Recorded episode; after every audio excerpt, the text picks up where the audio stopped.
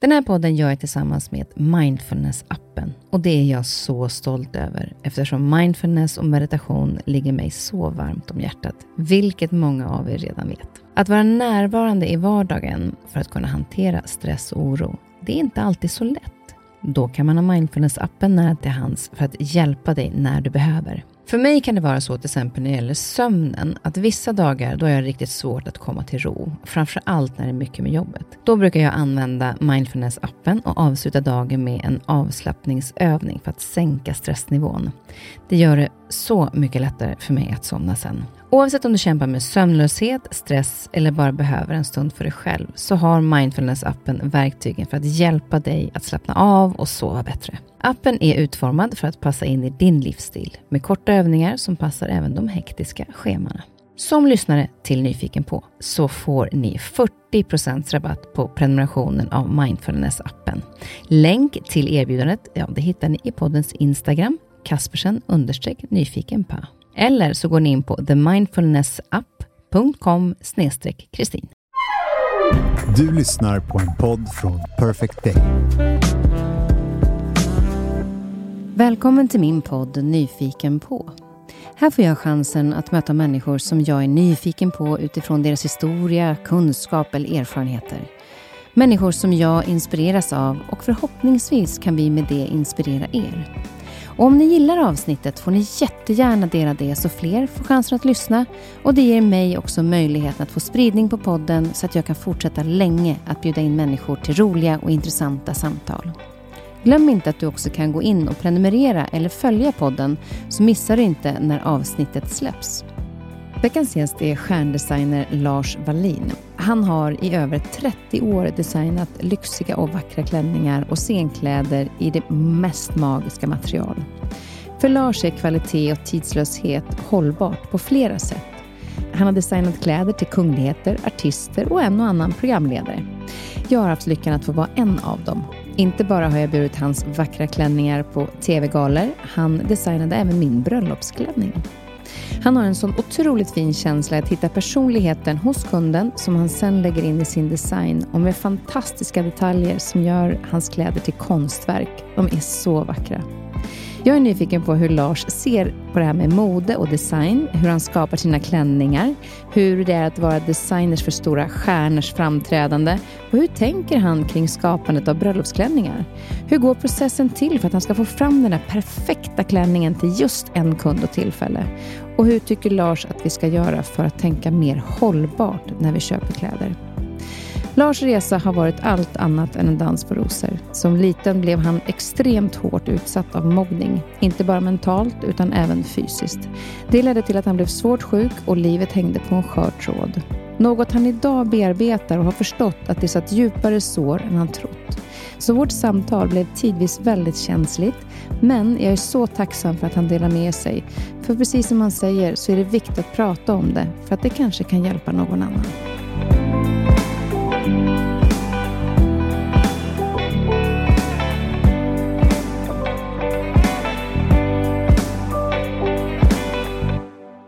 Välkommen Lars. Tack så jättemycket. Och eftersom det här nu, vi spelar in det här precis innan sommaren, eller sommaren har ju börjat, men innan semestern. Så när det här sänds, då har du precis fyllt år. Så jag oh. säger grattis. Oh, tack snälla. I förskott. Det, ja, i, förskott. Eller när det eller när det sänds Ja, precis. Efterskott. Precis.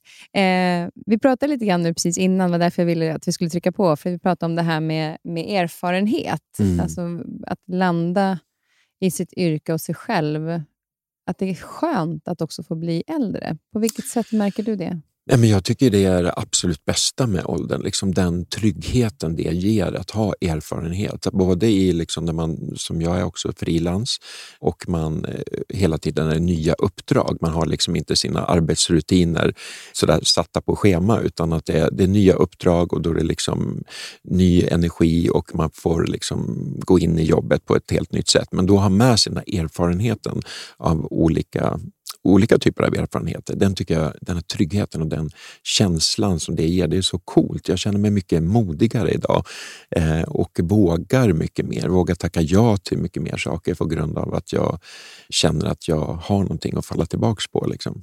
Men det är det som är så fascinerande, för man tänker då utifrån sett, så liksom Lars Wallin, man bara wow.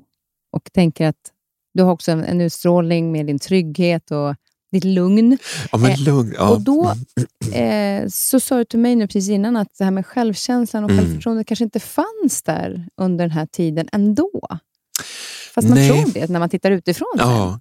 Ja, men, eh, lugnet har jag nog, eh, liksom, jag- det, det lärde mig tidigt liksom, på något sätt. Eller det, det leder ingenstans och, och bara virra runt som en yrhöna liksom, när det blir, man blir stressad. Eller, så att jag blir ganska fokuserad när jag är stressad eller om jag är i en pressad situation. Och kan, jag har också lärt mig tidigt att vara kreativ och att liksom, vad ska jag säga, öppna upp mina kreativa kanaler för intryck och vara väldigt fokuserad i den stunden för att kunna, att man inte flummar ut, att det får inte ta liksom en vecka och, komma på en, klänningsidé. Liksom. Jag, jag måste liksom fokusera, få ihop alltihopa på en gång. Så att den, den eh, eh, tryggheten, den, eller nu kände jag att jag Ja, men, flummade ut lite, det men- lugnet Ja, har du lugnet, precis. Det har jag alltid haft med mig. Men, men däremot så jag blev ganska mobbad när jag gick i åttonde klass, eller ganska brutalt mobbad i åttonde klass. Och jag har alltid haft med mig det som att det inte har påverkat mig, utan att det var en jobbig tid då. Men eh, jag har gått i terapi nu lite grann och sett att jag kommer tillbaka till den här situationen hela tiden. Och den har skapat en fråga hos mig själv. Vad är det för fel? Varför gör de, vad är det för fel på mig? Varför gör de så här mot mig? Och jag har inte hittat svaret, men jag har alltid vetat att det är något fel på mig. Eller det är det jag har trott. Så jag har liksom varit rädd att hela tiden... Jag tror att när jag har gjort någonting som har varit framgångsrikt och någon har eh, öst positiv energi och så där, så tror jag att det här var sista gången för det är något fel på mig, så nästa gång kommer det inte funka. Och det har gjort att det, det har varit liksom väldigt sådär ja, ganska jobbigt eh, att- att- ta sig vidare liksom, in i nya projekt för att man känner hela tiden att det här är, det här är sista gången, nu är det slut, nu är det över och det sätter en press på sig själv att hela tiden försöka göra ännu bättre och, och utvecklas och ta in intryck istället för att hitta den, gå tillbaka till den här erfarenheten. Jag har faktiskt skapat det här och det här och det här och det här och det här och det här under alla dessa år. Ehm, och det har du landat Ja. i nu. Ja, jag börjar landa i det nu. Mm. Liksom. Och det börjar, jag börjar känna mig jag börjar känna mig trygg. Jag såg den här filmen Elvis häromdagen nu. Och det var, handlar ju om hans kreativitet och han, han blev ju utnyttjad och, som det kan vara när de- när han kommer upp på den nivån med kändisskap och sådär. Men han kom alltid tillbaka till när, hans sång. Det var hans, liksom, varför började han med det här? Det, där var där kärleken och livet fanns. Och för mig är det också så viktigt för att jag i början av min karriär när det började hända saker, det började skrivas om mig i tidningar och så, här, så märkte jag att jag gick på mitten av mig själv. Jag, jag gjorde mig själv, eller jag blev större än mitt arbete, jag som person.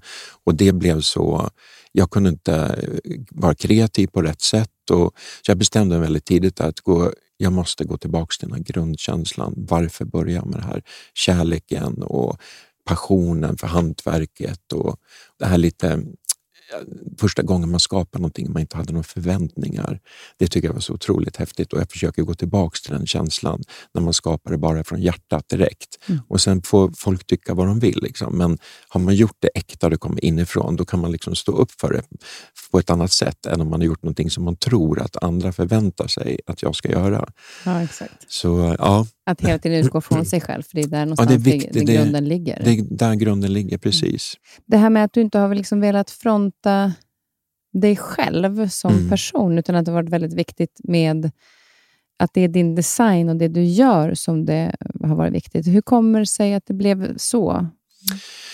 Ja, men det var nog lite grann eh, den här situationen när jag, när jag märkte att, det, att, det, att jag hade mer fokus på vad det skrevs om mig eller vart jag syndes som person än mitt arbete. Och jag gick lite vilse där i den kreativa processen och kände inte igen mig. Jag varit osäker i skapandet. Liksom.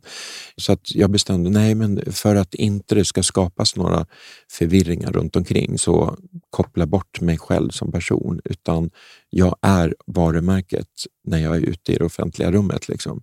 Och ja, på så sätt så... jag tänker också, det är ju, det är med att det heter Lars Wallin, Mm, ja. även, även, så är det ju kanske ibland svårt att i för folk att, skilja. Så här, jag är design, men han är ju också, men han vill inte prata om sig själv. Utan det, alltså, just när man har sitt eget namn på. Men var det en självklarhet för dig att det skulle vara ditt namn på? Nej, det var inte det. Jag, jag, tyckte själv inte om mig. Jag tyckte inte jag hade ett sånt namn som var liksom ett varumärke på det sättet. Men eh, jag kom inte på något bra så att det liksom fick bli, det fick bli Lars så länge. Liksom. Men sen, sen så satt man i möten och, så och, och, folk började prata om att men kan vi använda ditt namn nu när vi marknadsför det här samarbetet eller det här jobbet som vi ska göra. Eller att kunder också bara säger, märkte att de tyckte det var viktigt att tala om att det var en Lars Wallin-klänning. Då fattade jag att jag hade byggt ett varumärke.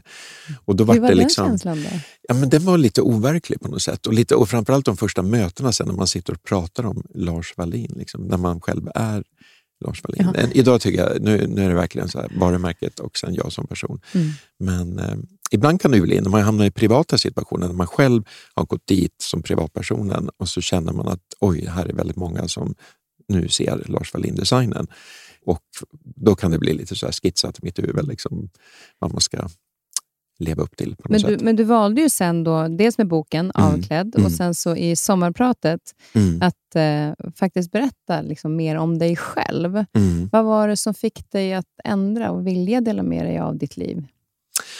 Ja, men jag kände, eh, det kanske utåt ser ut som att jag har ett framgångsrikt varumärke och så, men bakom det så ligger också väldigt många motgångar och väldigt många starta om-känsla. Man har blivit liksom nedslagen i backen och så ska man resa sig upp och kavla upp armarna och gå vidare. Liksom.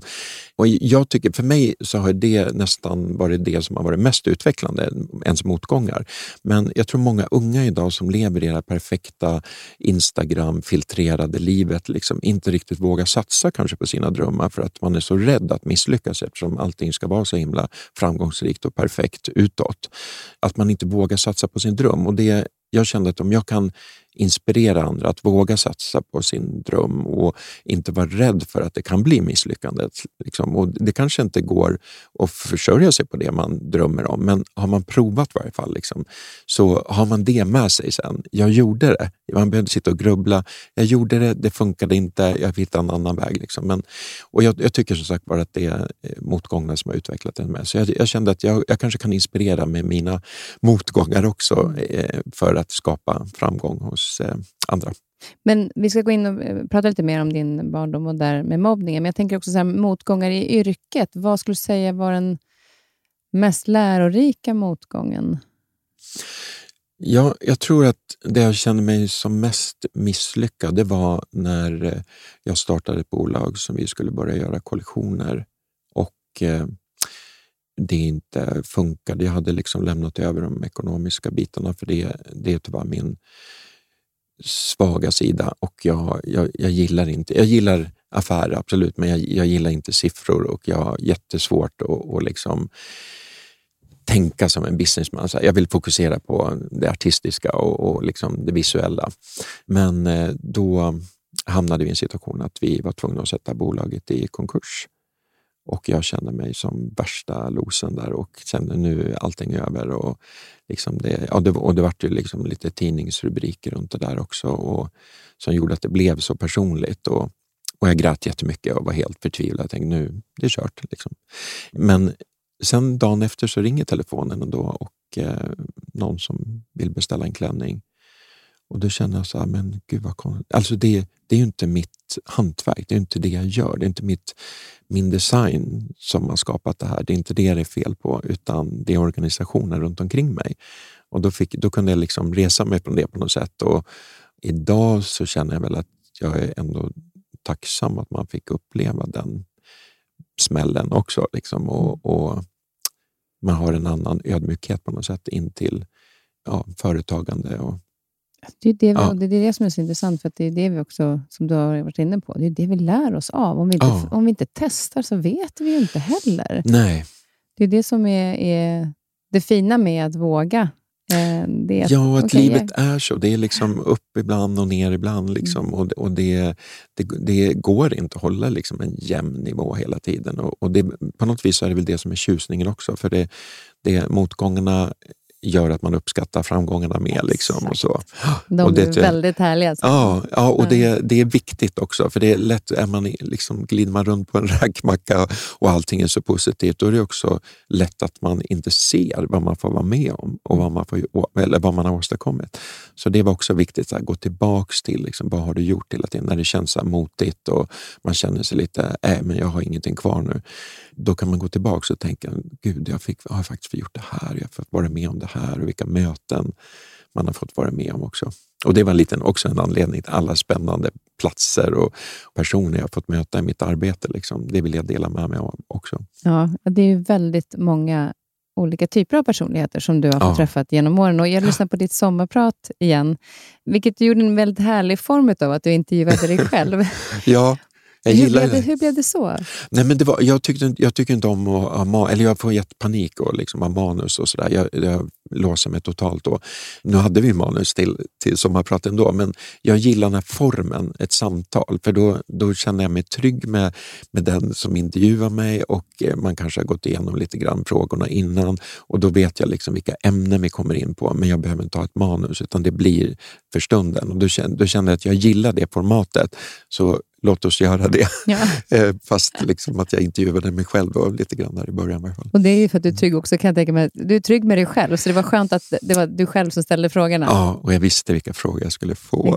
Det har du inte fått reda på idag, men jag hoppas att du känner dig trygg nervös. ändå. Ja, men det gör jag. Ja, vad bra. Du, ditt eh, skapande och eh, din kreativitet, den är ju liksom, ja, har vi ju sett genom åren och är ju helt fantastisk. Var kommer den här liksom, kreativiteten ifrån? Var det så även som barn? Ja, den har nog alltid funnits där faktiskt. Och Alltså I början när jag var riktigt liten då var det ju teckna och måla och var allmänt kreativ. Men, liksom, men vi, både jag och min bror fick väldigt mycket utrymme och, eh, för att vara kreativa. Och på vilket sätt Ja, men både med att vi hade ett stort lekrum till exempel i, i villan i källaren där vi fick liksom härja fritt och bygga cirkus och bygga kiosk och allt vad det var vi gjorde där nere. Och bara stänga till dörren. Det fick vara stökigt där om det var det. Liksom. Och Sen hade vi en ganska stor tomt så vi, på somrarna så lekte vi mycket utomhus. Och, men just det, jag vet att mamma, jag har berättat den här historien förut så den kanske är tråkig att höra, men det, det var verkligen ett avgörande ögonblick och det var mamma tog med mig på en isshow i Rocklandahallen utanför Västerås eh, som Holiday Nice hette den, som var en sån här lyxig glamourshow på is. Det var inte som Disney på is som det är idag, utan det var liksom verkligen så här plymer och guld och paljetter. Och det där blev ett sånt otroligt intryck på mig. Jag, fick, jag, jag brukar säga att jag fick en överdos av paljetter och fjädrar där. Jag har varit beroende sedan dess utav dem. Jag, jag, kan all, jag får aldrig nog utav det. Och På något vis så tror jag att det satte lite den här formen, att det var det här lilla extra som jag gillade så mycket i livet. Mm. Men sen var det Ingrid Skrivelius, modejournalisten, som rapporterade från Paris och berättade om eh, de franska modehusens eh, ateljéer och hantverket där som bara sa wow, vilken värld, det här vill jag jobba med. Och när du är i din kreativa mod, när du hamnar i det, mm. vad är det som kickar igång det? Har du det hela tiden eller kommer det att gå lite beroende på vilken inspiration du tar in? Ja, men jag försöker, inspirationsletandet är en ständigt pågående process. Jag, jag är i stort behov av att bli estetiskt stimulerad. Förut tecknade jag väldigt mycket, idag fotar jag mycket med mobilen och så och bygger upp liksom någon slags eh, inspirationsbank med färgkombinationer och mönster. Och, men ofta så börjar det med en känsla. När, när jag har en kund för mig, då är det kunden som är inspirationen liksom, och, och kundens personlighet. Då har vi liksom samtal, så här, första mötet bara, där jag försöker läsa av kunden liksom, och vem är hon som person och, och se både fysiska och psykiska förutsättningar liksom, för att skapa en, en fin klänning som hon kommer bli vacker i. Liksom. Men jag försöker att vara jag älskar afrikansk konst för att det påminner mig om den här kreativa processen väldigt mycket. Där det är lite grann att man, man ser vad har jag omkring mig. Jag har ett glas här, jag har lite frukt, jag har, vad kan jag göra för vackert utav det? Så att man inte begränsar sig, men jag jobbar bara med sidentyger eller jag jobbar bara med... Utan jag, jag känner att jag är ganska bred i mitt, eh, mitt sätt att jobba med design och form. Liksom att jag kan jag brukar skämta och säga att jag skulle kunna göra en coutureklänning av toapapper. Liksom. Det är inte materialet i sig, även om jag älskar fina material och bra kvaliteter, eh, så är det liksom den kreativa processen och begränsningarna som också jag tycker är väldigt häftigt. och väldigt utmanande som sätter igång. Så här, hur kan vi överraska med det här materialet? Går det att göra någonting överhuvudtaget med det? Ja, det gör det ja, det, det, går. Men det blev ju, alltså från början som du berättade då, när du såg alla de här plymerna och paletterna, så mm. var det ju liksom kläder. Mm var det också en självklarhet? För att, för att jag vet nu till exempel att du också är inreder. Mm. Har gjort ett jobb där du är inrett. Ja, Nej, men jag, jag har tagit, det, det, var kläder från början och det var eh, den franska haute couturen som liksom jag fascinerades av. Den totala kompromisslösa helhetsbilden från topp till tå. Det var skor, hattar, smycken och kläderna och allt var det bästa hantverket av de skickligaste hantverkarna och de finaste tygerna och materialen. Det, det var liksom den här kompromisslösa världen som jag bara älskade. Jag tycker den var så fascinerande och något att drömma om. Och den skapade drömmar hos mig. Men sen den kreativa processen, nu senare år så har jag gjort mycket samarbeten där jag gått in i andra världar, andra kreativa världar och eh, jag har märkt att det den är inte så olik ändå beroende på vart man än hamnar på något sätt så är själva kreativa processen på samma sätt. Så att eh, jag tycker det känns bara snart att man lär sig nya grejer och, och jobba med andra företag är också spännande att komma in i en annan företagskultur där de har massa erfarenhet från en annan bransch och möta med, som man möter med min kreativitet. Liksom. Det, jag tycker det är väldigt häftiga möten mm. som ger en mycket. Men, men just det här med att du ritade mycket som ritade, men du sydde inte? Nej, Nej, jag gillade inte syslöjd. Jag hade träslöjd i skolan. Det är underbart. Jag gillar inte Nej. sy, men jag vet vad jag vill ha. Nej, men det var så begränsat på syslöjden i skolan. Man skulle göra sin grytlapp som var 15 gånger 15 och jag gillade inte det. Var inte träs... kreativitet i det? Nej, ingen Nej. kreativitet. Det var bara tekniken och det är väl fascinerande. Men just då var jag inte så mycket inne på teknik utan mer eh, kreativitet. Och i träslöjden fick man göra, man skulle göra grötsleven, men då gjorde jag en meter lång grötslev som jag släpper. Ja, men det var liksom en annan, jag fick friare, jag, jag begränsades inte i kreativiteten på träslöjden. Så, så du, fick, du fick, ju, fick utlopp för den där? Ja. ja. Så det var egentligen när jag gick i typ åttonde klass som jag, jag blev invald i kostymansvarigruppen för en skolrevy. Och då fick jag så här, wow, det här med kläder, det var ju också ett sätt att uttrycka sig kreativt, rent sömnadsmässigt. Att, att skapa ett plagg och bygga upp ett plagg. Mm. Eh, jag tror att det var, mm, där fick jag nog lite mer den här att det verkligen var kläder jag ville jobba med. Men det var ju också under den perioden, du sa åttan, mm. som du också blev mobbad. Ja. Och ganska grovt mobbad. Ja. På vilket sätt? Eh, det var ett gäng killar som eh, tyckte väl att jag eh, klädde mig fel, att jag stod ut för mycket. Liksom, i min, och jag var inte speciellt extrem, men jag, jag, var, jag tyckte om mode redan då och jag, jag klädde mig kanske lite trendigare än andra. Jag kanske var först före med grejer, men det var inte så att jag var extrem i mitt uttryck. Liksom. Men jag tror också att egentligen att, att det blev jag var nog för att jag inte inte sa ifrån. Jag slog inte ifrån, jag skrek inte ifrån utan jag försökte skämta bort det som att det var en oj vad busig han är, vilken tokig grej där pula mig, åtta personer vid skåpet här. Liksom. Och, och, alla skrattade och liksom, jag skrattade med och tyckte men gud vad tokig han är. Liksom. Fast det gjorde skitont inom mig liksom, och jag förstod inte varför gör de det här mot mig. Och, jag vet att de skrek lop och de, ibland annat så skrek de så här transvestit med och jag bara, jag och min tjejkompis, vad är transvestit för någonting? Jag visste inte mm. det. Vi gick hem till hennes stora syster och vad är transvestit för något? Ja, men det är en man som klär sig i kvinnokläder. Ja, men jag klär mig inte i kvinnokläder. Liksom. Mm. Varför kallar de mig det? Då förstod jag ändå mindre varför de mobbade mig. Men det, jag tror jag tror tyvärr, liksom, det, det som hände där med mig då var att jag jag försökte göra mig osynlig liksom, för att inte dra uppmärksamheten. För jag längtade efter den där gången jag kunde gå förbi dem eller komma i korridoren och de, de bara gick förbi mig utan att slå mig eller utan att skrika någonting eller utan att knuffa mig eller göra någonting. Så jag, jag liksom neutraliserade mig på något sätt och, och jag känner än idag att den där biten att våga ta plats som person. Eh, usch, nu blir det lite så här förlåt. Mm. Det har varit att jag liksom lite grann har gjort mig själv som person osynlig mm.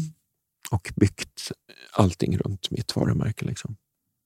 Och på något vis, för där har jag känt mig trygg i mitt, vad jag kan skapa och, och ja, att jag har gjort någonting där som ändå kanske är, man kan se upp till. Liksom.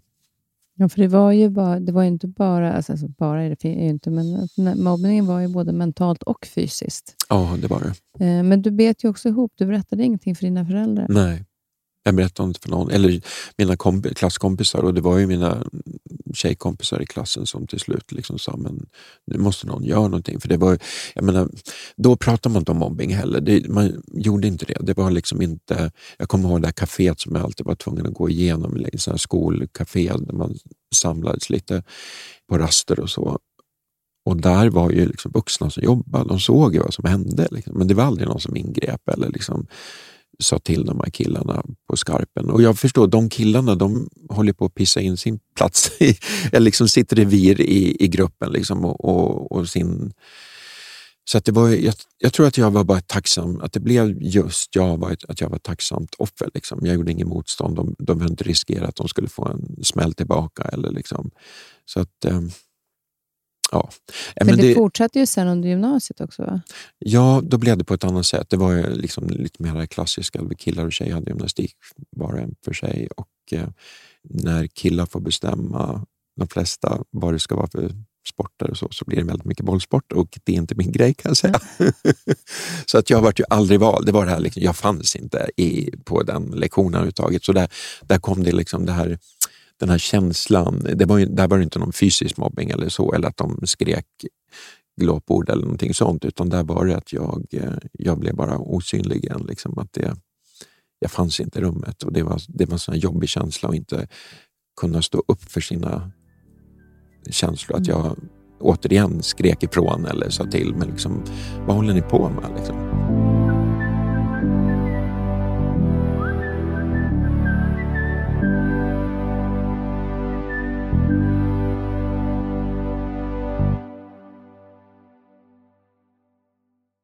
Men vad tänkte du själv när, när de vuxna inte sa ifrån? Men jag var så upptagen med att försöka klura ut vad det var för fel på mig. Mm. Jag har en sån här bild, nu, nu blir det väldigt så flummigt, men jag har fått upp en sån här bild där den här lilla killen möter det här obehagliga och jag vänder mig om och som man kan göra som barn. och säga, men Är det farligt och, och liksom, vad är det som händer? Jag förstår inte och jag vänder mig om och det finns ingen där som står bakom. Och idag som vuxen, jag, finns, jag fanns inte där heller. Liksom. Mm. I, efteråt. Jag har liksom inte stått upp för det här. För mig och för mina känslor. Och eh, den där otryggheten och förvirringen att det är någonting som är fel men jag vet inte vad. För de gör så här så det måste vara någonting som är fel. Det, det, jag kommer tillbaka till det hela tiden. Liksom. Och det var väl någon, någon, även där, vid, vid den, för då var vi, det pratade vi gymnasiet, så då var vi ändå ganska liksom, vuxna. Man säger. Och då var det ändå det här att, man inte, att jag inte stod upp för... Jag föll tillbaka till liksom, den där känslan jag hade när jag blev mobbad i åttan. Och det fina är ju med människor att man får vara unik den man är. Och Det här ja. är 40 år sedan ja. och fortfarande så sitter det så djupt. Ja, och det har nästan blivit... Eller jag har inte tänkt att jag har varit så påverkad av det. Jag har alltid sagt och tidigare liksom, intervjuer och så också att ja, men för mig var det liksom att det stärkte mig i min kreativitet och att jag blev ändå mer stark i att våga satsa på min, min dröm. Men nu när jag, liksom, när jag har gått i terapi för att jag känner att jag, det är någonting som inte riktigt stämmer, liksom, som jag känner att jag vill ta tag i. Och då kommer jag tillbaka till den här situationen hela tiden och, och då inser jag, eller egentligen var det faktiskt när jag skrev boken så gjorde jag intervju och nere i ett program nere i Skåne. Eh, och då säger han som intervjuade mig vid ett tillfälle att du tar upp i boken att du har dålig självkänsla och, men att du har väldigt bra självförtroende, att du inte får ihop det där riktigt. Kan det vara så att du ser på dig själv med mobbarens ögon, att du inte är värd att bli älskad? Och det har varit så otroligt hårt för mig. Och jag, jag kommer ihåg, jag varit, det bara nu klippte de bort det här sen för han tyckte själv att han gick lite för långt där med, med sin analys. Det var inte det som var meningen, liksom, intervjun. Men, men för mig sen på kvällen, när jag kom hem till min kompis där i Malmö, så bröt jag ihop och var så här, men shit, jag har ju varit offer hela mitt liv. Mm. Det här har ju påverkat mig i relationer med folk och liksom hur jag ser på mig själv. och liksom, Jag har blivit påverkad och det var en sån chock liksom för mig. Och, och sen kände jag nu jag måste börja jobba med det här. Jag måste gå tillbaka till det här och liksom se vad var det som gjorde att jag har liksom haft den självbilden av mig själv. Liksom, och vad har det betytt för dig att du har gått i terapi? För Det är många som också kanske räds ibland för att ta tag i saker och ting som har varit jobbiga när man var yngre. För man bara, nej men jag orkar inte nej. gräva i det för det blir för jobbigt. Men vad har det betytt för dig att göra det? Ja, men det, det, det, har varit väldigt jobbigt. Stundvis har det varit väldigt sådär, jag förstår inte varför jag håller på med det, liksom mår bara dåligt. Jag tycker att jag upptäcker fler grejer som är fel på mig. Liksom, men nu har jag nog kommit till stadiet att jag börjar gå in i någon slags eh, säger man, acceptans. Det finns ju någon slags, liksom, lite form hur man jobbar med terapin. Men jag, tyck, jag, jag känner väldigt starkt att jag måste fortsätta och eh, jag vill verkligen fortsätta för att jag vill lämna det här bakom mig liksom och, och eh, stå upp för mina känslor och mig som person också. Mm. För du blev ju också sjuk på grund mm. av att mm. du... Eh, och där hängde ju faktiskt livet på en skör tråd. Ja, det blev ju ganska... Jag fick ju akuta magproblem där och eh, som utlöste en sjukdom som heter ulcerös kolit som är som en en allergisk, jag var, varit allergisk mot min egen slemhinna i tarmen helt enkelt. Så jag fick så blödande sår som inte gick att stoppa. Och första gången det hände så gick det att stoppa med mediciner men sen gick det inte så man var tvungen att operera bort en del av min tarm.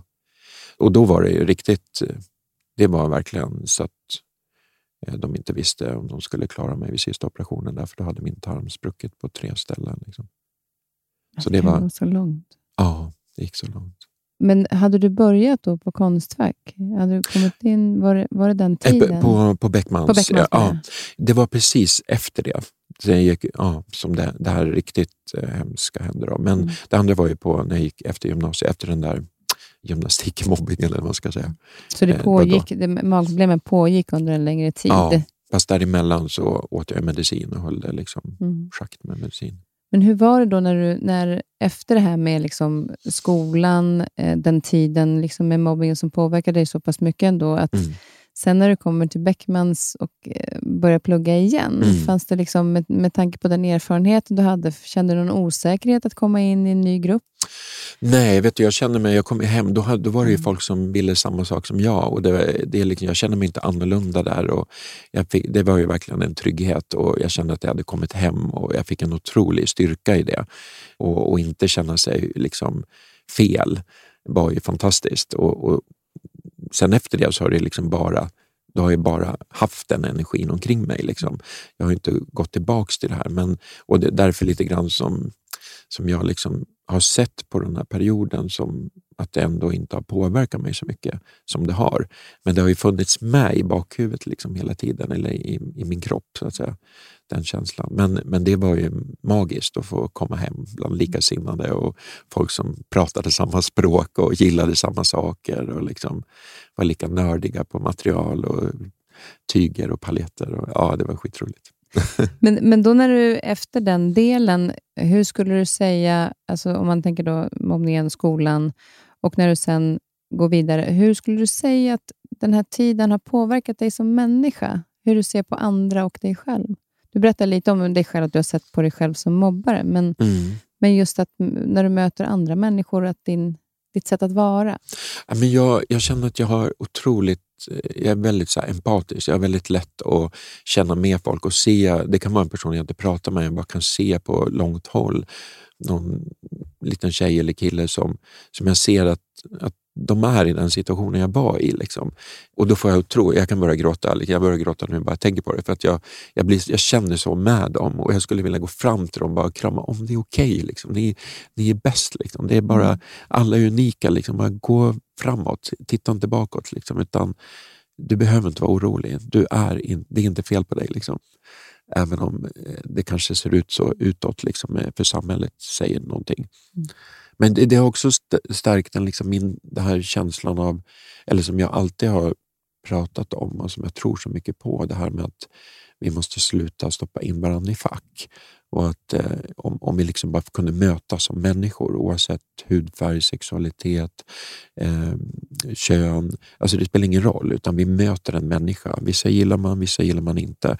Men kan vi inte liksom, om vi möts där så är det så många fler som, som skulle känna sig rätt. om man säger. Eller att de, det är så många som känner sig fel bara för att de inte passar in i ett fack. Mm. Och många som är rädda för att eh, bejaka sig själva för att de är rädda att gå utanför ett fack som de är i. Liksom. Så att jag, jag tycker det där, och jag, jag, kände lite grann nu med pandemin, jag hoppas liksom att om det kommer ut något gott utav det så skulle det vara att vi, vi har väl alla insett nu oavsett ja, som sagt var, var vi kommer ifrån, vad vi har för ursprung eller någonting, så sitter vi i samma båt. Vi har alla blivit drabbade. Eh, och kan vi då liksom se på vad, vad vill världen säga oss på något sätt? Vad vill universums krafter säga? Att vi, vi är alla här tillsammans. Liksom. Mm. Och det tycker jag, om, vi, om, om man liksom slutar att känna den där rädslan för någon som är annorlunda, eh, eller som tycker annorlunda eller som har en annan hudfärg eller jag vet inte, jag, jag, jag, har aldrig förstått den här grejen. Vad är det som upprör dig så mycket? Liksom att, du, att du måste, för att en människa du möter har en annan religiös tillhörighet eller har andra, kommer från andra traditioner, en annan kultur eller har en annan hudfärg eller motsatt kön eller en annan sexualitet. Det är liksom, jag tycker det är så ointressant mm. i de här mötena. Jag, vet ju, jag, jag har haft förmånen då och eh, få vara hos dig flertalet gånger, både i jobbet och även när jag gjorde min brudklänning när jag gifte mig. Och varför jag frågar just det här med att du, hur du ser på andra, det är mm. du sa en sak till mig som fick mig att tänka efter, för jag har inte heller kanske haft världens bästa självförtroende från när jag var yngre, blev lite mobbad i perioder och eh, framförallt för att jag, jag, när jag tittar på bilder så var jag inte speciellt rund, men, men blev ju retad för det när jag var yngre. Och Då hade du en spegel eh, hos dig. Och jag känner mig så fin i den spegeln. Alltså, alltså, man vill ju gå hit och spegla sig jämt, för att jag är så fin i den här spegeln. Och Då sa du till mig, det är så här andra ser på dig. Man är så kritisk själv. Ja. ja. Och det, ja, det glömmer jag aldrig. Så ibland nej, när jag tittar på mig själv fin. kanske känner så här, nej, äh, så. Ja. Alltså, inte, nu är det mycket bättre. Men då tänker jag, vad var det han sa nu, Lars? ja, vad fint. Det, det jag ser på mig, det är inte det är en bild jag skapar utifrån ja. mina gamla erfarenheter jag får inte ta ifrån hur andra ser på mig och kanske det kan lyfta mig istället. Mm. Liksom. Ja, men det är det jag försöker liksom verkligen att jobba med det med mina kunder också. För det, eh, Självklart liksom, känner man sig inte bekväm att visa vissa delar av sin kropp och så där, då ska man inte göra det heller. För att det, det skapar bara ett, ett moment i din utstrålning som inte är bra. Mm. Så Sådana saker tar jag reda på. Men sen kan jag se grejer. Jag försöker alltid plocka fram det vackraste hos alla, alla mina kunder. Och då kan jag se någonting och ibland kan jag känna mig så övertygad om här har kunden fått en helt, kanske fått höra fel sak för många gånger och om någonting som inte existerar. Jag ser att den här kunden har inte eller tror kanske att hon inte har någon midja. Jag ser att hon har en midja. Eller mm. det är någonting med nyckelben. Eller det kan vara något annat som de känner komplex för. Jag säger, det här, om vi lyfter fram det här på ett jättefint sätt, kan vi inte försöka? Och sen om kunden då vågar lita på mig och eh, provar det och, och den där lyckan lyckan som ja, kunden känner då.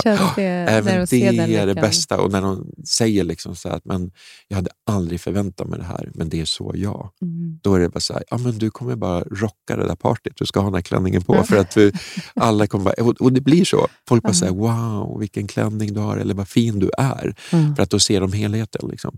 Jag tror det är lite min styrka. Att jag, att jag, och det kanske kommer lite med det här att man har någon slags empati. Jag är inte bara inne i mitt race, nu kör jag Bolange på allting för det är det som gäller och det är mitt formspråk just nu. Nej, jag lyfter kunden. Min uppgift är att med min erfarenhet göra den här kunden så vacker som hon någonsin kan bli. Mm, för du har ju väldigt många olika kunder. Mm. Allt från den, ja, men en vanlig person som kommer förbi och vill ha till en fest, eller om det är tv-program, ja. alltså programledare. Jag har haft det här flera gånger, både i idrottsgalor flera idrottsgalor och ja. eh, Melodifestivalfinalen. Ja, just det. Första gången det var turné. Det var ja. 2002. Ja, Men också kungligheter mm. och stora stjärnor. Får du alltid samma möjlighet? För du pratar om att vikten av att prata med kunden mm. och få fram den personligheten. Får du alltid det med även med liksom de som är kungligheter och stora stjärnor som kanske inte har samma tid? Men... Inte riktigt, men men med, när det är en offentlig person så, så har man ju med sig en bild redan av den här personen. Och Då räcker det kanske ofta med ett kortare möte och se om, om, om det här, när man väl möter kunden, om, om hon verkligen är så eller om det är hennes roll. Och Vill hon vara kvar i den rollen eller är hon liksom nyfiken på någonting nytt? Liksom? Så då, då, men då får jag med mig, liksom, då har jag laddat den här informationsbanken innan jag börjar skapa redan med, med offentliga bilder. så att säga. För att ofta som du säger så är den typen av kund väldigt upptagna ofta och inte har så mycket tid för provningar och, och möten. Liksom. Mm. Så det blir på ett annat sätt. Men om man tittar då på från början i din karriär, var det lika självklart att liksom, har det alltid varit med dig? Om du tittar på den tiden i början av karriären och vad det är nu, vad skulle du säga är mm. största skillnaden då? Nej, men största skillnaden är väl min erfarenhet. Mm. För att i början, jag har alltid haft den ambitionen att lyfta kunden och se kunden. Eh, men idag så kan jag falla tillbaka. Jag vet den här typen av kropp eh, funkar de här linjerna bättre på. Jag är mycket snabbare på att läsa mellan raderna på kunden för att lära känna kunden. Idag sätter jag det mycket, mycket, mycket snabbare än vad jag gjorde förut. Och förut så var det också, nej det kanske inte var så bra. Det kändes bra på pappret, och liksom, men då hade inte jag erfarenhet att det funkar faktiskt inte med de här linjerna på den här kroppen. Så då var det oftare som det blev fel. I, idag känner jag att jag ofta prickar. Jag, prick, jag presenterar nästan alltid bara en skiss för kunden för att jag, jag är relativt snabb där och hittar nu liksom formen och uttrycket hos kunden som gör det här personliga. Men det är viktigt att känna magkänslan. Jag går aldrig på liksom rutin där på det sättet utan jag måste hitta den där någonting hos kunden som jag känner att jag kan plocka fram och förmedla i mitt plagg. Så innan jag har hittat om det är en linje, eller om det är färgen, eller om det är tygvalet, energin i det.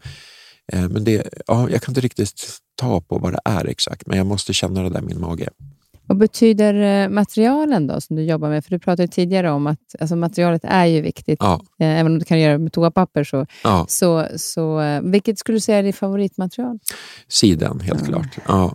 Vad är det, det som gör den här känslan i Ja, men dels att det är ett levande material som formar sig när man jobbar med det. Man kan, man kan styra det. Liksom det blir ett med ens kreativitet och eh, i det här fallet då, skickliga skräddare som jag jobbar med som, som kan liksom forma det. Och jag känner själv också när man pressar och så där, man kan, man kan lyfta fram formen med, med ett eh, naturmaterial på ett helt annat sätt. Sen tycker jag att siden är det material som absolut finast lyfter fram färger och alltid, oavsett kvalitet, för det finns ju massor med typer av sidenkvaliteter, eh, skapar en eh, lyxig reflex. Liksom. Det blir en lyster i ett sidentyg som inte går att hitta någon annanstans tycker jag. Men just när du, gör, när du pratar om de här tygerna och att, att du lyfter fram det, så är det till ett visst, kanske, eh, ett visst tillfälle. Mm. Eh, allt ifrån att det är en scen eh, Ja, shower kan i och för sig eh, görs ju flera shower, mm. som med Peter Jöback till exempel, som jag vet mm. att du jobbade med. Där är det ju flera shower, men många gånger så är det ju liksom en gång som den ska användas. Mm. Och Om man då tar till exempel brudklänning, mm. där vet man att det är liksom, det här är så viktigt. Det här är en sån stor dag. Ja. Känner du en extra press i de lägena, eller blir de speciella i sig själv att göra just det? Ja, men jag, jag, känner där, idag känner jag mig, jag är så glad att jag kan guida bruden där med min erfarenhet, för det är liksom första gången för de flesta. Och det, det är första gången man har, syr upp en klänning, det kanske är första gången man har den typen av klänning. Det är så mycket som är första gången, så man känner sig lite så förvirrad kanske. Där. Och, och då kunna med en trygg hand liksom guida bruden in till den blivande siluetten som hon har. Det, det tycker jag är fantastiskt roligt. Men sen det här som du säger med åh, fina material och alla dessa timmar som läggs ner på de här plaggen och de ska användas några timmar under en dag i livet.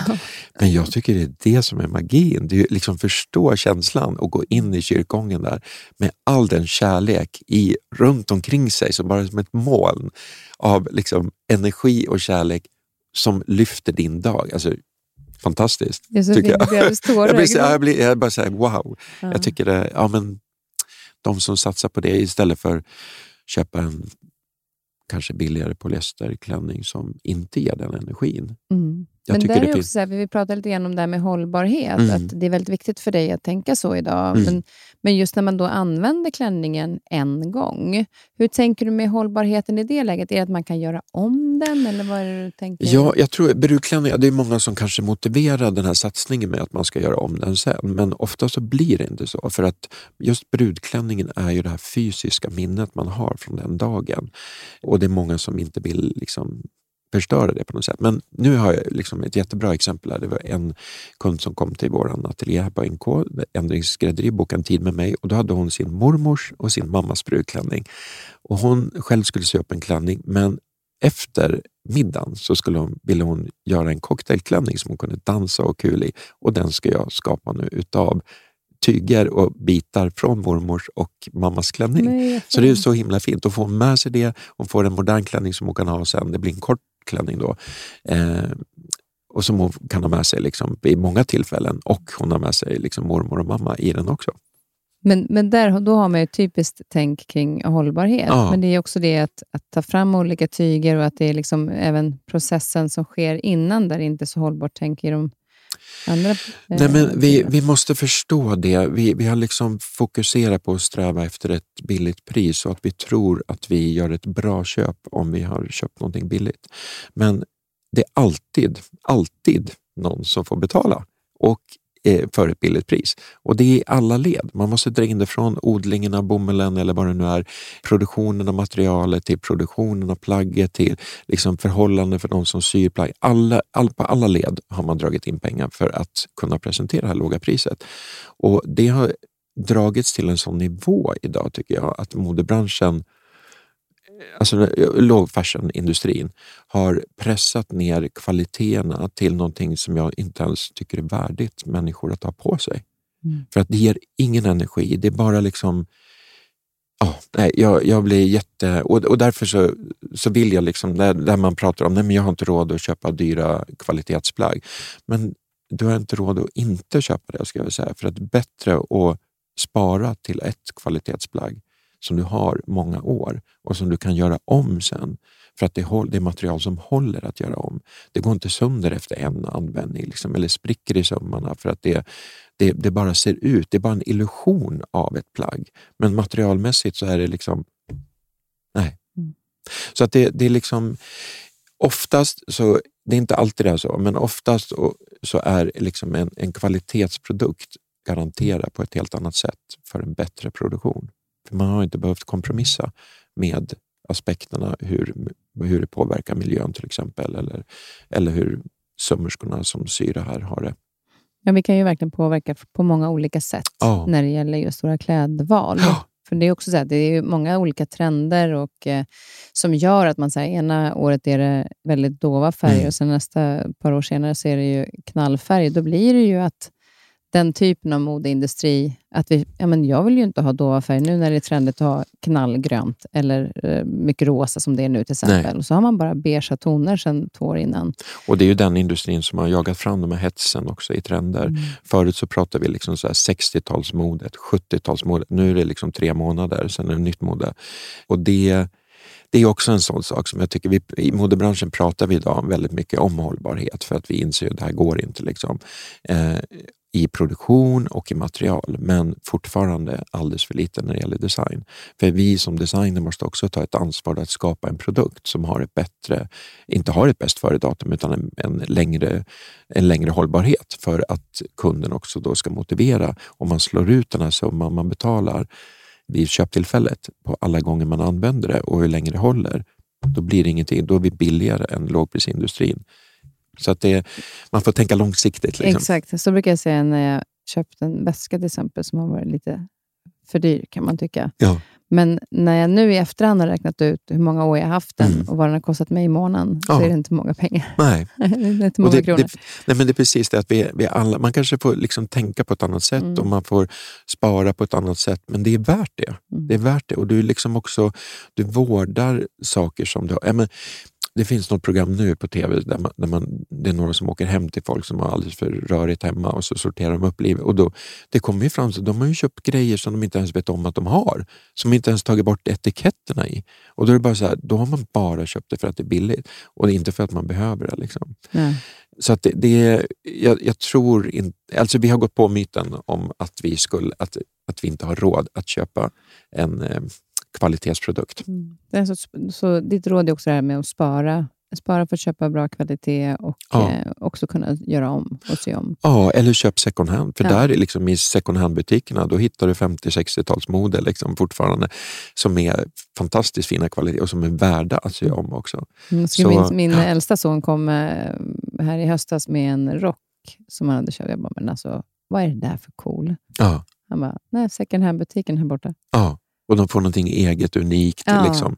Ja, men det tror jag jättemycket. Jag tror att hantverket kommer tillbaka, att man också själv gör om saker. För förut så liksom förr i tiden så även de fattigaste hade ju liksom fina kvaliteter. Det var bra ylletyger, fina bomullstyger. Och, men man lagade, man lappade, man sydde om och det gick i arv. Det var liksom långt liv på de här plaggen. Men det är också kvalitet som tålde att ha ett långt liv. Mm.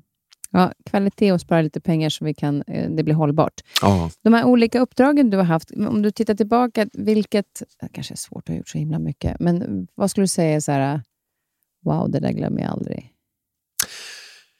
Nej, men det är ju liksom alla dessa fantastiska möten jag har fått gjort. Men det, liksom jag, jag har ju liksom började jobba väldigt mycket med i slagervärlden och show och det kanske lite, lite lättare underhållningen om man säger så. Eh, så när jag fick förfrågan att göra kostymerna till en nyskriven ballett om Gustav III på Operan här i Stockholm. Det var sånt där, jag hade sån prestationsångest innan jag liksom tackade ja först och sen när jag väl gjorde det så var det också en, en resa. Men, men det, det är ett minne som jag aldrig kommer glömma. Liksom. Både för att Eh, Patrice Bart som var regissör eh, och koreograf för den här föreställningen jobbade, han var chef, balettchef på Operan nere i Paris. Så att jag fick åka ner till Paris och ha många möten där när jag skulle presentera mina grejer. Och vara i den miljön och liksom sitta i hans kontor där Maria Callas och liksom alla de här stora stjärnorna, legenderna har suttit. Liksom. Det var så här, det var lite nypa mig armen-känsla. Får jag verkligen vara med om det här på riktigt? Och sen eh, se resultatet. När, när, och framförallt eh, på premiären hade vi, då var det så smoking och kungafamiljen var där. Men dagen efter så var det maskeradbal där alla gästerna var klädda i 1700-talskläder och titta på en föreställning i 1700-talskläder. Alltså det var så magiskt att sitta på se hela publiken med 1700-talsfrisyrer och kläder i och sen se föreställningen. Det var, så här, det var som att flytta tillbaka till när operan byggdes. Nej, vad häftigt. Det kommer jag aldrig glömma. Men också då tänker jag sen när man gör sådana kläder till en operaföreställning och eh, när du ibland har gjort det till shower där det ska dansas. Ja. Alltså att, att göra kläder som du inte bara själv fick jag ju bära och bara gå.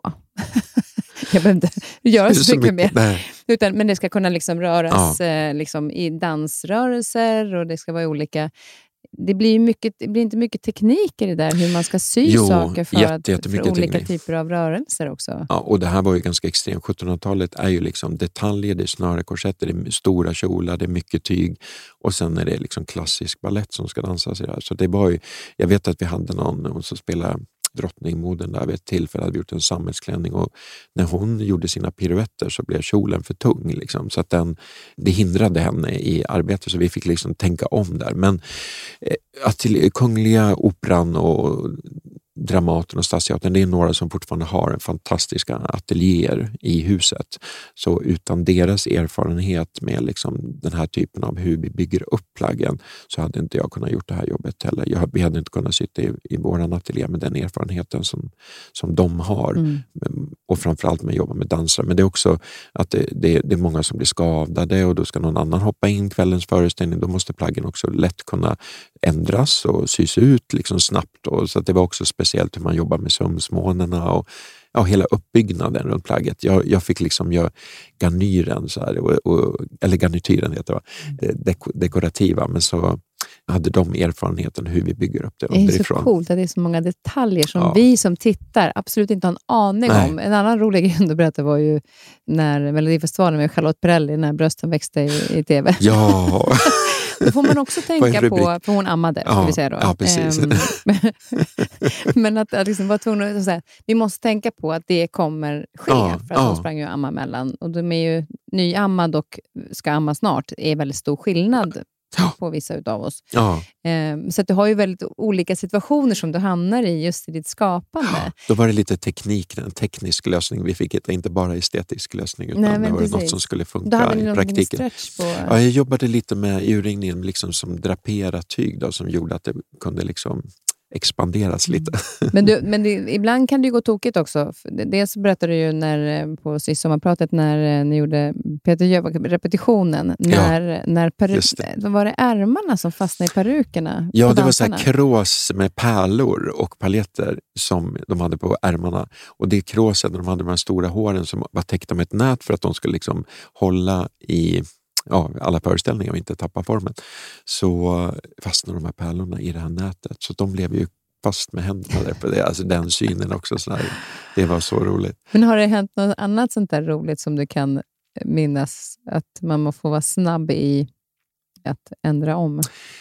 Ja, det har det väl hänt sådär att man liksom får akut tänka till någonting. Jag vet att vi hade, jag gjorde, till Rickard Engfors hade en sån här dragshow på en klubb här i Stockholm och i premiären där då var inte vi klara med kläderna än så att vi hade en taxi som stod utanför min ateljé. Showen hade börjat och jag hade inte, var inte klar med finalhatten.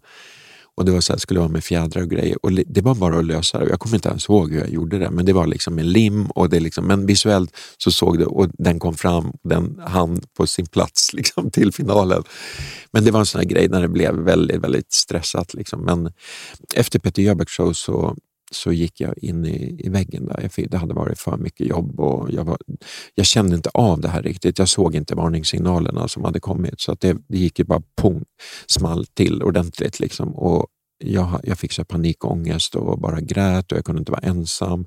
Jag ringde mina föräldrar, men de bor i Västerås och sa vi kan inte komma ikväll men imorgon.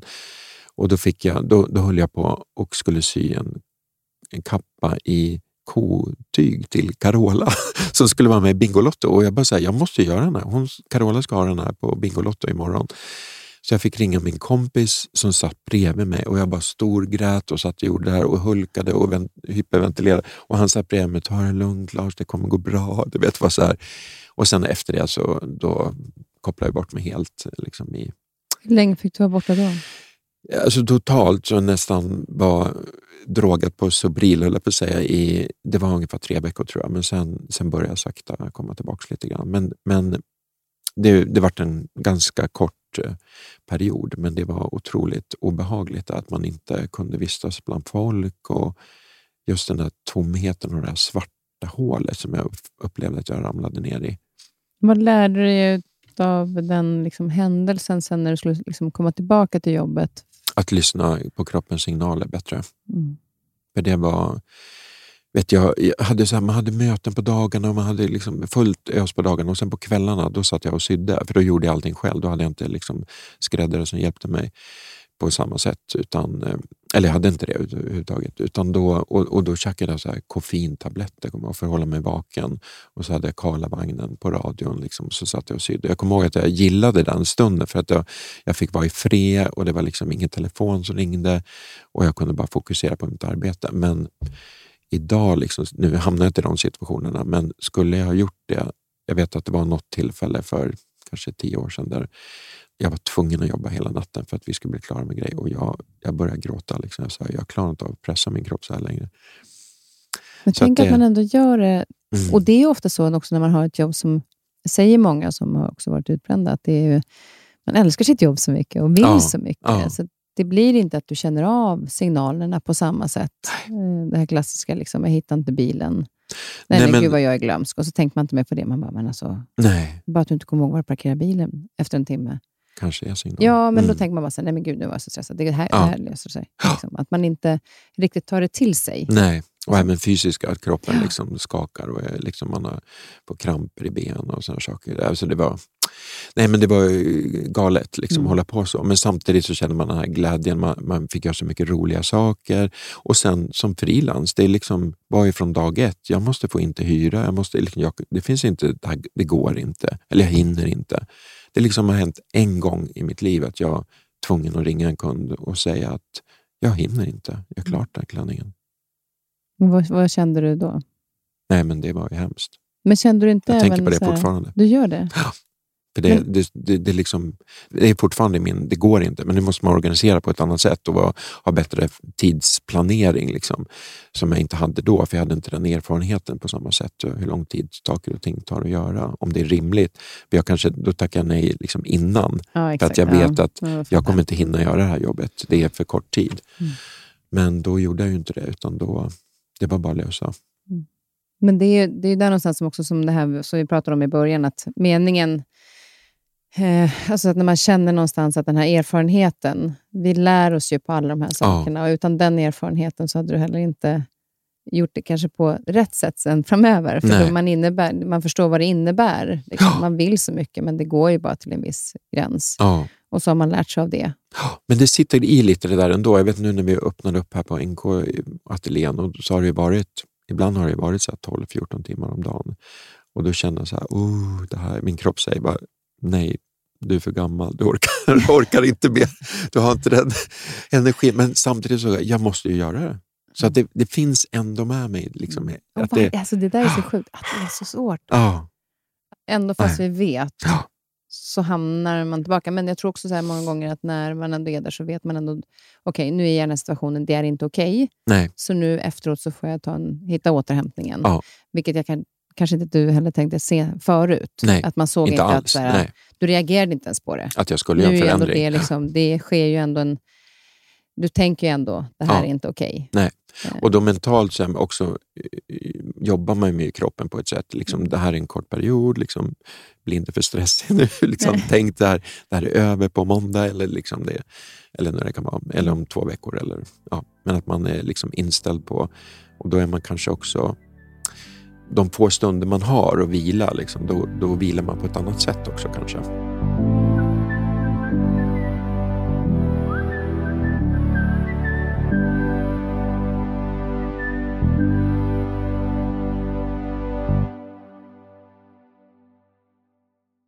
Jag, när, jag lyssnade då eh, och, eh, på, på dig som har pratat, så pratade du också här med meningen med livet, Mm. vilket jag tyckte var så intressant att höra hur olika tänker kring det. Och Du nämnde då att du sa att du tror att alltså, saker sker, att det finns en mening med saker, att det sker. Ja, alltså i grunden så förstår jag inte riktigt meningen med livet, men Mm. jag är ju här nu på jorden Mm. och jag känner så här, en nyfikenhet att, att uppleva saker och, och det finns någonting som livet vill säga och jag tycker att det är väldigt så spännande att se vad livet vill säga mig. Liksom, vad vill livet lära mig? Vad, vad är det för upplevelser? För jag, jag, jag känner att det är det som man har här på jorden, en upplevelse. Och även om den är kort tid och ibland får man panik, liksom, hur kort, speciellt när man blir lite äldre, känner man bara shit vad tiden går fort. Nu, nu, är min, nu kommer någon snart och lyfter upp mig ur lekhagen som jag har den där referensen. Man är liten som och barn och blir nedsläppt i en lekhage och man bara wow vad roliga grejer och, liksom, och helt plötsligt sen kommer någon vuxen och lyfter upp en Ja. och då är det roliga slutar ner. Så ser jag lite på livet. Liksom. Men, men jag har också känt mig väldigt trygg och väldigt, eh, om man får bli lite flummig, så här, jag har känt mig liksom guidad i livet. Jag känner mig trygg i att livet på något sätt visar mig vägen. Mm. Och det är inte alltid jag vet. Ibland kan jag känna mig så jätteförvirrad. Och jag vad ska jag göra? Vad ska jag fatta för beslut? Och har riktigt så svårt att sova på nätterna och verkligen så mycket tankar. Och sen helt plötsligt bara faller bitarna på plats. Så jag, jag känner någon slags trygghet idag. Att jag tror alltid att eh, det kommer att komma fram ett tydligt svar vad jag ska göra eller vilken väg jag ska gå. Och jag ser själv också liksom att olika satsningar man gör, som man kanske för att man vill någonting så mycket, satsar på någonting som man tror, det här är signalen, att den här vägen jag ska gå. Och så är det inte det och det funkar inte. Och då börjar man tvivla kanske på grundidén, men det visar sig att tillfället är fel. Mm. Och, och sen hamnar man i en annan situation och då bara bitarna faller på plats igen. Så kände jag nu när, när jag flyttade in på NK till exempel. Jag hade väldigt stor frustration av min tidigare lokal där det skulle bli liksom en, ett kons, helhetskoncept där som var jättespännande och jag tyckte det kändes så rätt. Men det var inte rätt. Och efter den här perioden nu så föll bitarna på plats och jag hamnade på NK och där ska jag vara liksom nu. Så det kändes så här, och då får jag också någon slags lugn, det bara rinner av en någon slags trygghet och även om det är mycket jobb nu och det är stressigt och så, här, så känner jag någon så här glädje och bra känsla i magen. Mm. För Det tycker jag också handlar lite grann om, jag vet att när Christer Olsson var här och eh, vi pratade just om det här att det kanske inte finns alltid en mening med att saker och ting sker, men att man kan skapa en mening utav det som har skett. Det kanske inte är meningen att man tror att det är meningen det som, alltså med lokalen, mm. men det funkar inte. Men jag kan skapa en mening av att det blev som det blev, men hur kan jag göra det på ett annat sätt av den, med den lärdomen? Mm. Att man med det skapar en mening i livet. För det kan, just ja, det att man hamnar i olika situationer i livet, så kan det vara jag har pratat lite grann om att jag, när barnen blir stora och man har liksom levt liksom jättemycket för, självklart för min egen del, men också väldigt mycket för barnen. Mm. Att liksom se dem växa upp och, och nu är de plötsligt vuxna och så står jag där. Jaha. Jaha. Japp, vad, gör, vad gör jag nu då? Ja. Vad har jag för mening i livet nu? Alltså, mm. Vad har jag för betydelse? För att man har tänkt så mycket betydelse för någon annan. Mm. Och Då är det så att ja, men då kan jag ta den... Det är klart att de ska flytta ut och bli stora. Mm. Men jag behöver hitta min mening och skapa mig en egen mening mm. i livet. Samtidigt som jag går parallellt eller bakom mina barn såklart, för det kommer man ju aldrig släppa som förälder. Men att jag skapar min mening ja. livet. Jag tror just det här med barn tror jag är de flestas liksom, upplevelse av meningen med livet. Liksom. Mm. Jag har inte haft det, så att jag, jag, men jag förstår verkligen den känslan. Också den lite tomheten, eller det där som du beskriver nu. Att mm. man, oj, eh, vad ska jag göra nu liksom, mm. när, när, inte jag behövs på samma sätt liksom, för mina barn, utan men, på ett annat sätt. Liksom. jag tänker på till exempel, jag tycker inte att det finns ingen mening med att någon blir mobbad. Nej, det gör det eh, inte. Men med den erfarenheten du har, mm. så kan du skapa en mening för dig själv och andra mm. med den erfarenheten. Mm. Förstår du vad jag menar? Ja. Att det, det, finns ingen, det finns ingen mening med livet på det sättet. Alltså, det är inte meningen att man ska bli mobbad. Nej. Men om det har skett, ja. vad kan jag få skapa för mening för mig själv och andra då? Mm. Så att de inte bara får att man bara sitter och mår skit av det, utan att hitta den Ja, nej men jag, jag menar också att det, det, är inte så att man bara ska, nej men det som sker, det sker. Liksom, utan man måste ju vara aktiv också naturligtvis och både se sådana signaler och eh, följa någon slags rytm och, och liksom använda det i livet. Och jag tror ju som sagt bara även de negativa sakerna ändå har någon slags mening med att eh, lyfta fram någonting annat positivt längre fram. Men är det inte då att du skapar? Alltså, jo, av men det de negativa kanske, så ja. skapar du en mening för dig. Ja. För att du ska inte fastna i det som har varit. Nej, exakt. Utan det har skett och det kan du inte påverka. Så utifrån den händelsen så mm. skapar du en mening ja. som gör också att man reser sig. Ja. Jag tycker liksom, det, det häftigaste som jag tycker med, med livet på något sätt, det är med, med ens tanke och också vad man stoppar i sig, det är att vi kan påverka vårt liv på ett häftigt sätt med sina tankar. För tanken är ju det, liksom den energi som färdas absolut snabbast. Och vi, allting består bara av energi. Så det här liksom, jag, jag, tycker det är så sjukt häftigt, även om det är svårt, mm. men att, att ha positiva tankar, det ger ett annat... Man vet ju själv när man har en sån bra dag och man bara möter människor och man har det här flytet, eh, vad, vad mycket tillbaks man får utav det då. Och samtidigt andra dagar man har liksom negativ energi, då möts man också av negativ energi och ofta så är det liksom, kommer en dålig grej, då kommer flera dåliga grejer samtidigt. Och, det är så typiskt. Ja, nu händer det här också. Ja, exakt. Ja, men det är verkligen. Och det är bara så här, ah, okej, okay, nu är jag inne i en sån period, acceptera det. Det kommer gå ut, för sen kommer den här positiva. Men jag tror den här positiva energin, att man, har, att man hittar någon slags flöde liksom, i ett fokus på en positiv energi. Jag tror att det och att man kan påverka med sin tanke och jobba med sina tankar. Liksom. Mm. Saker som man har trott som har varit negativa för att det är en negativ upplevelse man har haft i livet. Liksom. Ändå kunna vända det till jag menar inte att händelsen kommer aldrig bli positiv, men där man är idag kanske är någonting positivt som man kan lyfta eller att man väljer att fokusera på något annat liksom, mm. som skapar en positiv energi och på något sätt hela den.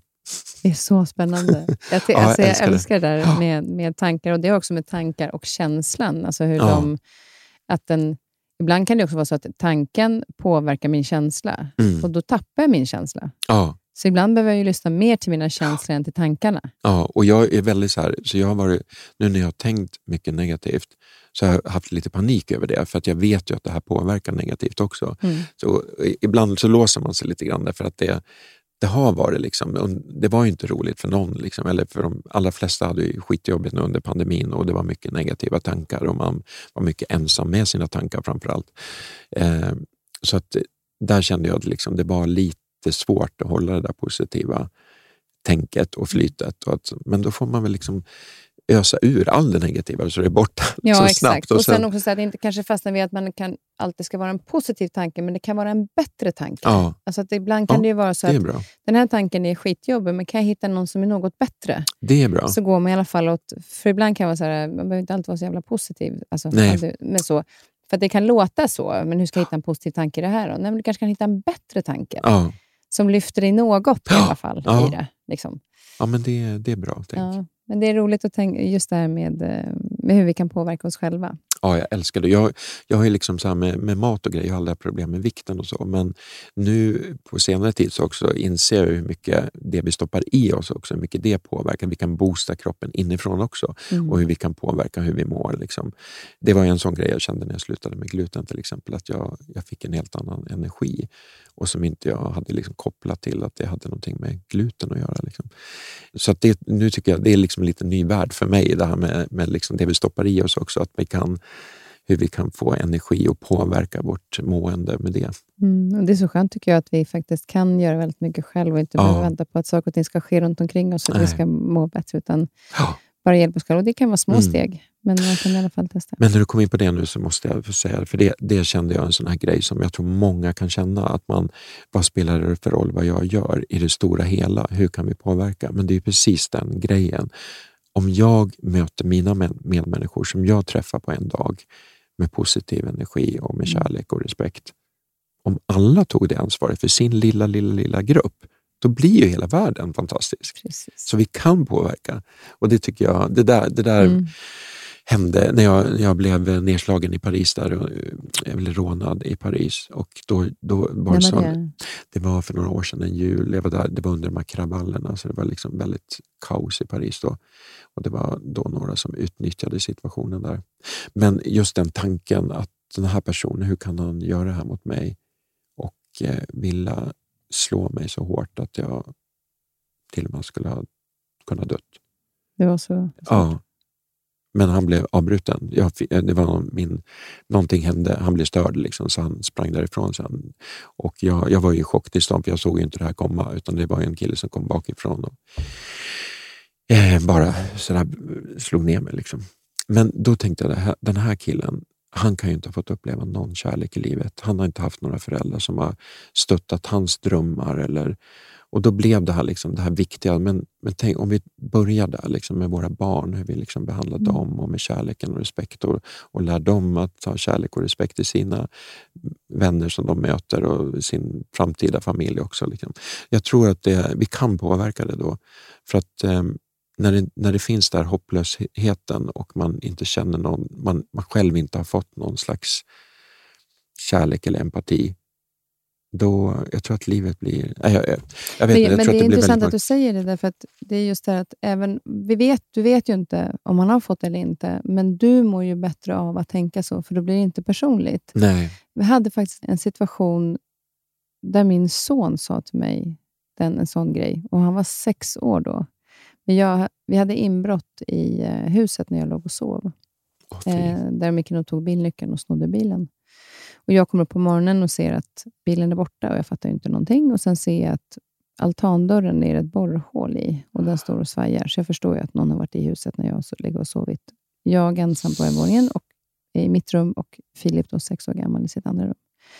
Och Då mm. frågade polisen sen efteråt, vad ska jag säga till, till honom så inte han liksom fortsätter att vara rädd. Och Då sa han att det viktigaste är att du säger att det är avslutat. Att bilen har hittat kraschad, typ, fast vi inte hittar den.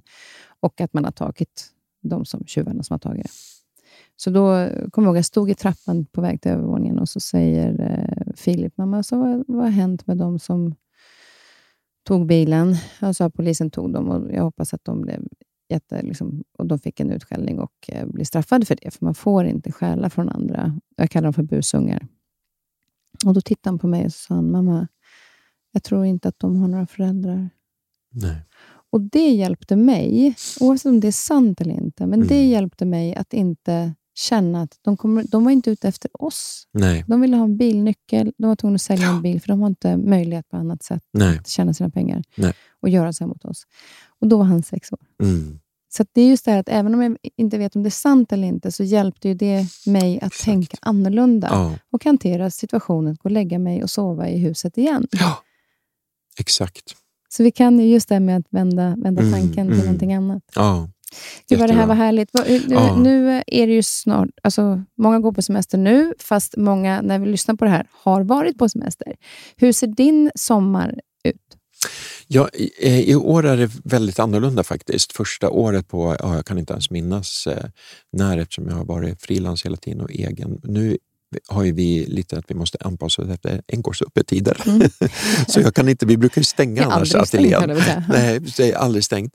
Så att i år blir det lite annorlunda. Jag kommer få ta lite dagar här och där. Men jag känner, jag känner att jag har inte liksom samma behov nu. När jag har varit så mycket ledig under pandemin här så jag känner mig inte utarbetad. Jag måste liksom total ladda batterierna i en lång period nu.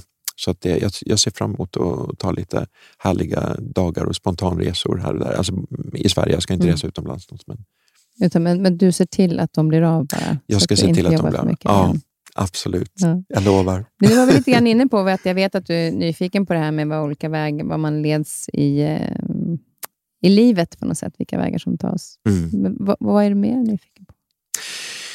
Eh, nej men jag, jag tycker det här jag, jag lite så här, symboliskt för mig är att jag älskar nyårsafton. För det är lite det här man summerar, gud vad fick jag vara med om förra året, positivt, negativt. Och sen också den här nyfikenheten, vad ska nästa år ha med sig? Liksom?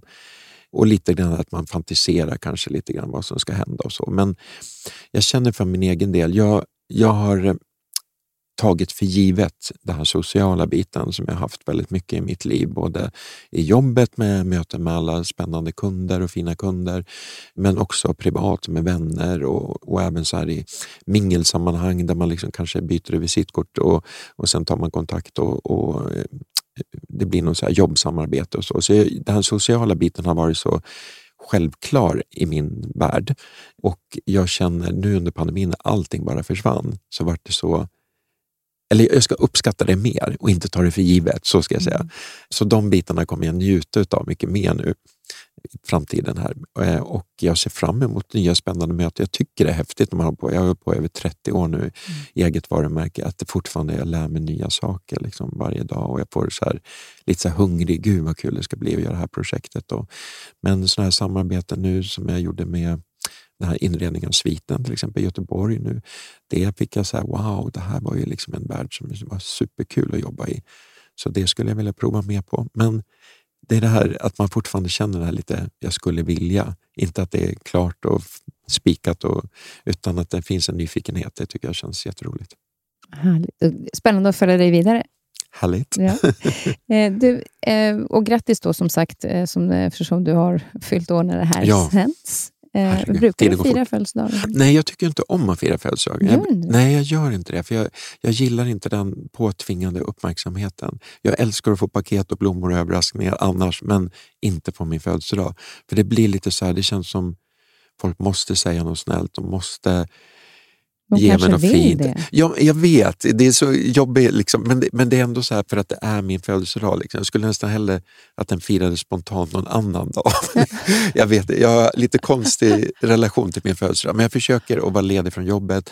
Jag försöker att unna mig något sånt där, kanske ett glas champagne på lunchen om det är mitt i veckan eller vet, gör någonting, eller någon spabehandling eller gör någonting lite lyxigt för mig själv. Ja, men just det att det är ens egen dag. Ja, ens egen. Det kan Precis, jag tycka det. är lite härligt med Ja. födelsedagen. Att det, Ja.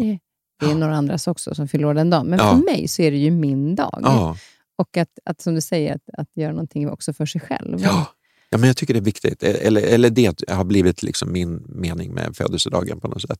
Och sen är det klart, få fin kärlek från vänner och eh, nära och kära liksom, folk man möter. Det är ju jättehärligt Mm. naturligtvis. Men, men jag brukar inte ordna någonting så jag har aldrig, aldrig haft något så riktigt stort födelsedagskalas för jag gillar inte den fokusen som blir på, på mig som privatperson. Då. Lite grann som du har berättat om, att du är lite, det står Ja, lite, lite osynlig. Ja, det kanske är. Men det kanske också inte kopplat vara- något med ja. det. Ja. behöver inte vara osynlig, för det är du verkligen inte. Och det får du aldrig känna och inte Nej. vara heller. Nej. Nej. Jag jobbar på det där. Du är fantastisk, Lars. Tack Helt snälla. Kristin. Tack snälla för att du kom hit. Och Vi ska avsluta med en liten låt.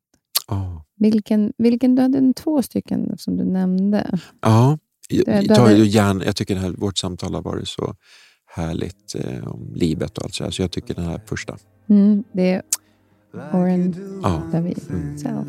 som jag också hade med i min midsommar. Precis. Då avslutar vi med den. Tack snälla. Tack snälla. all of the time, all of the time. Try to be true, try to be fair. Don't play so much with your hair. Don't pick but strong, make room it'll come, and take better care. I nästa veckas avsnitt träffar jag Susanne Jansson, eller Sussi Jansson, som förlorade sina två tonårsdöttrar Eleonor och Josefin i tsunamin 2004. Sussi har sedan dess bott i Thailand och jobbar på barnhemmet Happy Child Home. Hon ville göra något för andra barn när hon själv inte hade några kvar i livet och hon ville vara nära tjejerna där de togs ifrån henne. Missa inte Susannes historia nästa vecka. Water the flowers, don't be in the shower. And books aren't your friends, they're just art. Don't say you hate it, you don't need to love it. There's so many shades to your heart. Be a good lover, the thing you'll discover. You're more than the sum of your parts. Don't think you know how it ends, cause you know how it starts. Den här podcasten är producerad av Perfect Day Media.